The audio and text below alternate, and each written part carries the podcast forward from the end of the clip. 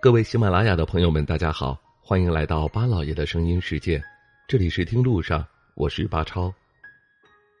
在中国辽阔的国土之下，大地以山川河流为骨架，花鸟虫鱼为灵魂，赋予了大自然多姿多彩的形态，刻画出奇伟壮阔的自然之景。而在中华大地众多奇景中，人文与风景早已融为一体。空间因为时间而呈现人文之美，土地因为人类而流露眷恋之情。这句话正道出带有人文之美的自然景观才是真正美好的风景。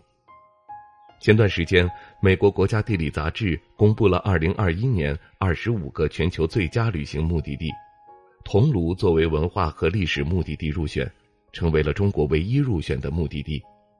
始建于三国时期的桐庐，素有“钟灵毓秀之地”的美誉。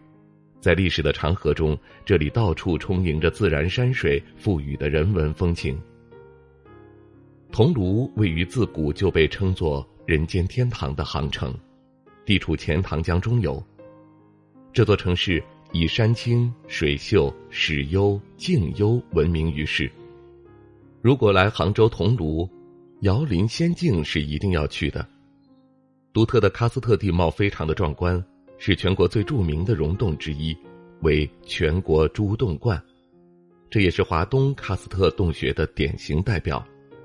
画家叶浅玉曾经夸他说：“中国少有，世界罕见。”距离杭州八十公里的瑶林仙境，也是中国旅游胜地四十家、浙江省十大旅游胜地之一。二零零二年，更是被列入国家四 A 级风景旅游景区。桐庐县分布的石灰岩溶洞有二十多个，最出名的便是瑶林洞。据历史记载，早在宋朝，诗人柯约斋就把此洞比作是仙境。清朝光绪十二年，桐庐知县杨宝仪更是为此溶洞题名为瑶林仙境，传说是神仙游乐之所。瑶林仙境是形成于距今十万年前的石灰岩溶洞。整个溶洞纵深一公里，按洞体结构一共分为七个洞厅，总面积为两万八千平方米。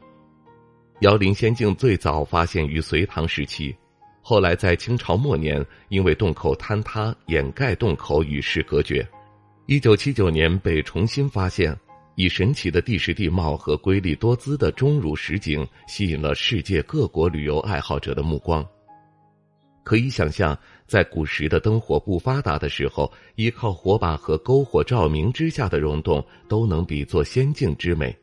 那么现如今，在五彩斑斓的灯光渲染之下，这里就像一个天然的艺术品。与洞外的世界虽然一步之差，却有之人间与仙境的区别。灯光和故事情节的设定，是现代技术与远古溶洞的一次巧妙的结合。形状各异的奇石、奇滩、奇穴，不时还有地下水潺潺的声音，再加上洞内的灯光，还真的是宛如仙境。瑶林仙境里边有三个洞厅，每个洞厅里钟乳石都长得不一样，有迎宾门、银河飞瀑、金鸡观瀑、聚仙厅、琼楼玉宇、灵芝仙山、紫竹林等洞内景点。第一洞厅是由惟妙惟肖、大小五十多处如雄狮各式形态和长鼻象来迎接各方游客，所以也被称为狮象迎宾。最值得游览的就是进入第二洞厅，屹立在凸起的悬崖之上的高约十四米、直径四米左右的玉柱擎天，和第三洞厅美不胜收的三十三重天和瑶林玉峰。三分看，七分猜，要是没点想象力，大概会觉得这就是一堆形状不一的石头。不过身临其境，仰看之下，一定会被大自然的鬼斧神工所深深的折服。都说瑶林仙境是奇诡无比的洞天世界，它的神奇在于为人类无限奇想的想象世界提供了广阔的天地。亿万年点滴形成的钟乳石。五颜六色，绚烂夺目。瑶池本是在人间，堪笑凡夫安学仙。自然世界令人生出无限的遐想，人与自然是不可分割的整体，同时也在不断思考自身与自然的关系，这便是自然与人文结合的魅力。好了，各位听众，以上呢就是我们这一期听路上为您介绍的内容，感谢您的收听，下期节目我们再会。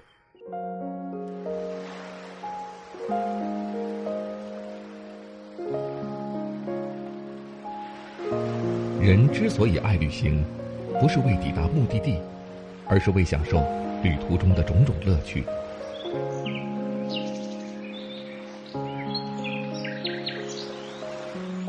如果问我旅行的意义是什么，我也不知道。假如你还没有出发，不如和我一起听路上。